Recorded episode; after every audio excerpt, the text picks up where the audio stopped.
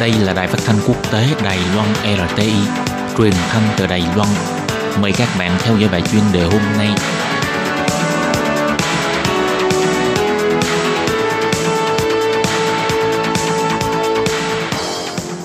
Lê Phương thân chào các bạn, các bạn thân mến. Hoan nghênh các bạn theo dõi bài chuyên đề hôm nay qua bài viết Ứng phó với đợt sóng nhiệt là trách nhiệm của mọi người. Nắng nóng hoành hành khắp nơi. Pháp xuất hiện đợt nắng nóng phá kỷ lục 45 độ C. Nhiệt độ ở Ấn Độ đạt 50 độ C. Hơn trăm người tử vong vì nhiệt độ cao. Các nhà khoa học cho biết, sự biến đổi khí hậu đã khiến cho khả năng xảy ra sóng nhiệt tăng gấp 5 lần. Hiện tượng khí hậu cực đoan này ngày càng phổ biến, có thể sẽ trở thành hiện tượng bình thường. Những đợt nắng nóng gây tử vong này cho thấy các quốc gia nên tăng tốc độ giảm carbon.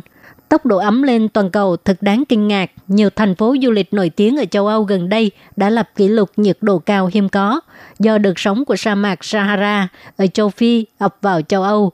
Tỉnh Ga ở miền nam nước Pháp đã xảy ra vụ cháy rừng và thiêu rụi nhiều ngôi nhà và xe cộ do nhiệt độ cao 45 độ C gây nên. Thủ đô New Delhi của Ấn Độ có nhiệt độ 48 độ, lập kỷ lục cao vào tháng 6. Bangladesh có nhiệt độ 50,6 độ. Thành phố nghèo nhất Bihar bị sóng nhiệt tấn công, hơn 100 người thiệt mạng và tất cả các trường học trong tiểu bang đã phải cho học sinh nghỉ học 5 ngày. Khi sự nóng lên ngày một nghiêm trọng, tần suất và quy mô của hạn hán và lũ lụt ở nhiều nơi trở nên khó lường. Hạn hán kéo dài khiến sông hồ biến mất, gây ra xung đột khu vực để giành lấy nước, thậm chí có thể gây nên chiến tranh. Nhiều quốc gia châu Phi, bao gồm Mali, Nam Sudan vân vân đã xảy ra xung đột do tranh giành các nguồn nước ngày càng khan hiếm. Theo các chuyên gia khí hậu tại Viện Công nghệ Massachusetts, một số khu vực của Ấn Độ sẽ nóng lên đến mức thách thức giới hạn sinh tồn của con người. Các khu vực này lại là những khu vực nghèo khó. Nếu toàn thế giới vẫn tiếp tục duy trì tốc độ thải khí carbon như hiện nay, thì trong tương lai các nơi này có thể không thể sinh sống được. Sóng nhiệt xâm chiếm và phá hủy môi trường sống của con người, tạo ra một làn sóng người tị nạn khí hậu và buộc phải di cư đến những nơi khác.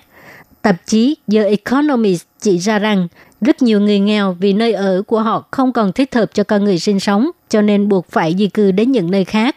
Họ đều không có khả năng di dân đến các nước giàu có, chỉ có thể bị buộc di cư đến những khu vực khác trong nước, trở thành vấn đề năng giải trong mặt quản trị của chính quyền địa phương. Sự nóng lên toàn cầu đã làm tan chảy các tảng băng Bắc Cực và Nam Cực.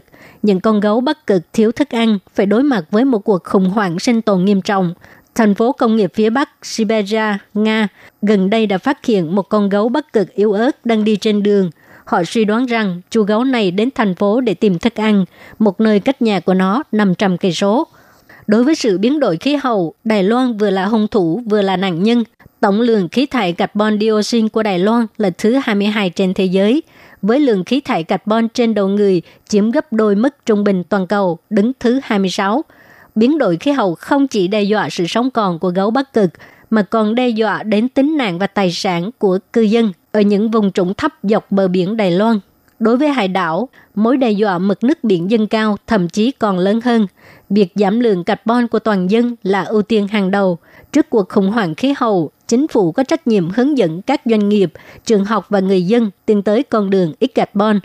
Điều đáng tiếc là trước đây chính phủ đã ra sức đề xướng xe điện chính phủ từng tuyên bố sẽ toàn diện cấm xe máy chạy bằng nhiên liệu vào năm 2035.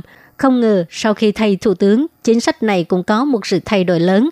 Chính sách không nhất quán đã gây ra nhiều phiền phức cho sự kinh doanh của các doanh nghiệp. Mối đe dọa của biến đổi khí hậu là đặc biệt nghiêm trọng đối với các đảo. Giới doanh nghiệp phải thay thế chế độ vận hành truyền thống về tiêu thụ năng lượng cao, ô nhiễm cao và khí thải carbon cao, phát triển các ngành công nghiệp mới, sạch và ít carbon. Về cá nhân, trong mặt giảm khí thải carbon nên cố gắng sử dụng phương tiện giao thông công cộng hoặc từ bỏ xe sử dụng xăng dầu, thay vào đó là xe điện, xe đạp hoặc là đi bộ. Một mặt để giảm ô nhiễm không khí, mặt khác là tiết kiệm năng lượng, hướng đến nền kinh tế carbon thấp là trách nhiệm của mọi người. Mỗi người đều có thể tìm ra cách giảm carbon độc đáo của riêng mình.